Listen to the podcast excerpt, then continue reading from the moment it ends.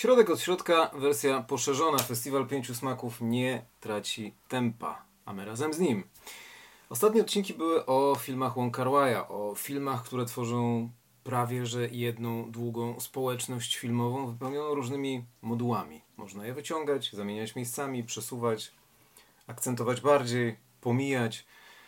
Przesuwać sferę wyobraźni to niewiele zmienia, bo cały czas z takich modułów reżyser chce pokazać na przestrzeni lat z tymi samymi aktorami, że tak wygląda życie. Do takich wniosków się dochodzi, o takich rzeczach zapomina, nad innymi trzeba przechodzić do porządku dziennego, bo liczy się jako główny wyznacznik tego, czy się uda, czy nie, moment w czasie.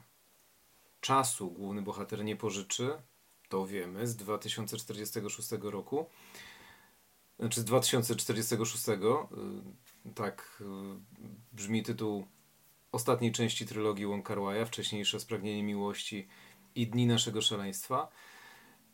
Więc główny bohater nie pożyczy czasu jako jedynej rzeczy na świecie, nie jest w stanie wejść w jakikolwiek związek w innym momencie czasowym niż wtedy, kiedy zależało jemu, a kobiecie nie. Jeżeli jest odwrotnie, to już się nie uda. Momenty w czasie przechodzą.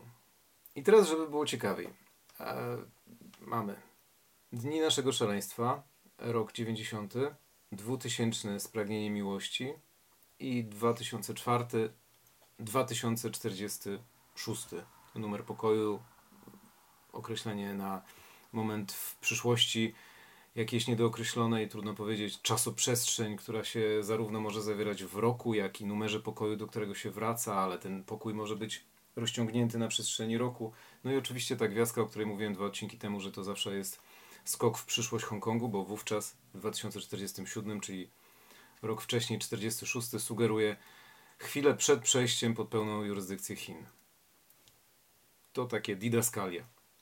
Ale w dwa tysiące czterdziestym szóstym roku widzimy, znaczy uczepiłem się tego roku w tytule, przepraszam, dla mnie to jest po prostu, ten, ten, ten numer pokoju rozciąga się w rok. Przepraszam za to, że to powtarzam, tytuł filmu to dwa tysiące czterdziesty szósty.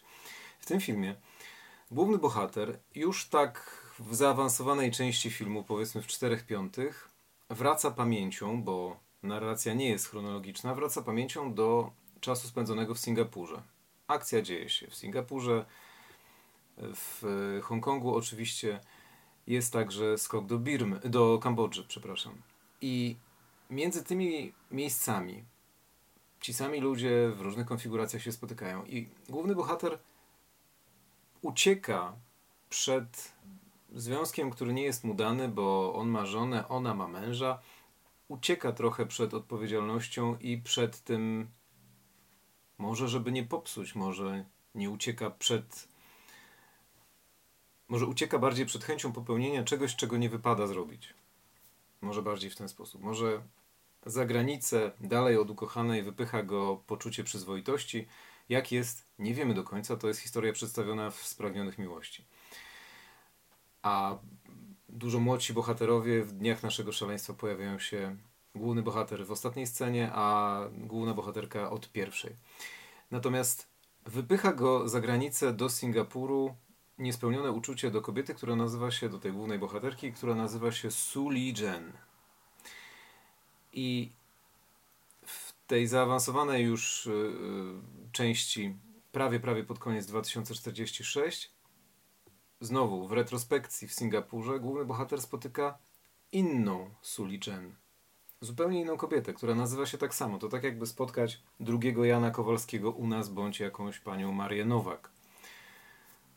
Nie jest to jednoznacznie typowe nazwisko i typowe imię w Chinach, ale nie jest też nie do powtórzenia. I w jednej ze scen, ponieważ ta druga pani, która nie tylko podoba się głównemu bohaterowi, ale i staje na jego drodze, los go splata jakoś z nią i wytwarza się uczucie, ta druga pomaga mu odzyskać długi, jest nazywana jako czarny pająk i y, używa swoich umiejętności w kasynie, żeby odzyskać pieniądze, które ten główny bohater stracił. W pewnej chwili zapytana o imię odwraca się, siedzą, to są lata sześćdziesiąte w Singapurze, siedzą w takim obskurnym miejscu, które teraz byłoby na pewno pięknie odnowione i prawdopodobnie jest jakąś gwiazdką Michelin, jak wiele miejsc takich niewielkich, mało, mało wyglądających na wykwintne restauracje ma w Singapurze. Ona odwraca się do niego i mówi: Łosin Su, Jiao Su Li Zhen. I zmierzam do tego, bo to będzie trochę tematem odcinka. Imię jest bardzo ważne. Sposób mówienia o nim również. Łosin Su. Ja na nazwisko mam Su. Xin. Jeden sposób przedstawienia się. Ale potem mówi Jiao Su Li Zhen. Nazywam się już w pełni. Nazwisko i imię. Su Li Zhen. Dlaczego nie mówi Łosin Su Xin Su Li Zhen? Bo Xin jest tylko do nazwiska. Jeżeli pojawia się coś więcej, wówczas mówimy Jiao. Ło Jiao Rafał Tomański. Ło Xin Tomański. W ten sposób. I teraz, ponieważ taka książeczka towarzyszy mi od studiów jeszcze, kiedy trzeba było mieć drugi lektorat poza japońskim, ja wybrałem akurat chiński i tutaj wam założyłem nieśmiertelną pensetą przy przejaskrawionym białym fragmencie słownika. Tutaj jest Jiao, a później nie przypominającego zupełnie Xin tutaj. Te dwa słowa występują w słowniku jak najbardziej. I kiedy pani przedstawia się, chodzi jej o to samo. Su Li Zhen. Akurat traf chce, że to nie tylko wymowa znaków się zgadza w przypadku tych dwóch bohaterek, dwóch zupełnie różnych kobiet. Jednej hazardzistki, tej później poznanej, a wcześniejszej mężatki, z którą przyzwoitość nie nakazuje kontynuować romansu, który ewidentnie gdzieś tam w tle jest. W Spragnionych Miłości.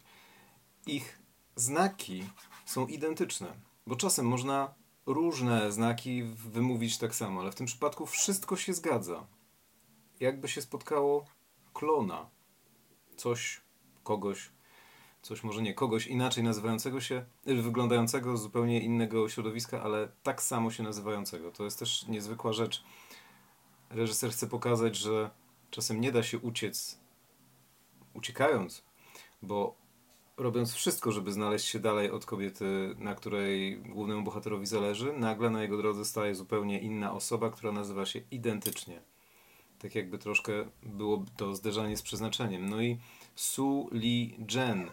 Żeby było ciekawiej dla nas, to Li to jest znak, który oczywiście po japońsku, tak żeby to było przeczytane, Uruashi, który występuje jako to, co dało początek nowej erze japońskiej, czyli Reiwa. To jest to Rei, które jako piękny spokój, piękna nowa era, era harmonii jest używana od dwa tysiące dziewiętnastego roku, kiedy abdykował cesarz Akihito i mamy teraz nowego władcę Japonii, więc to jest taki związek z tym, co się dzieje obecnie w Japonii.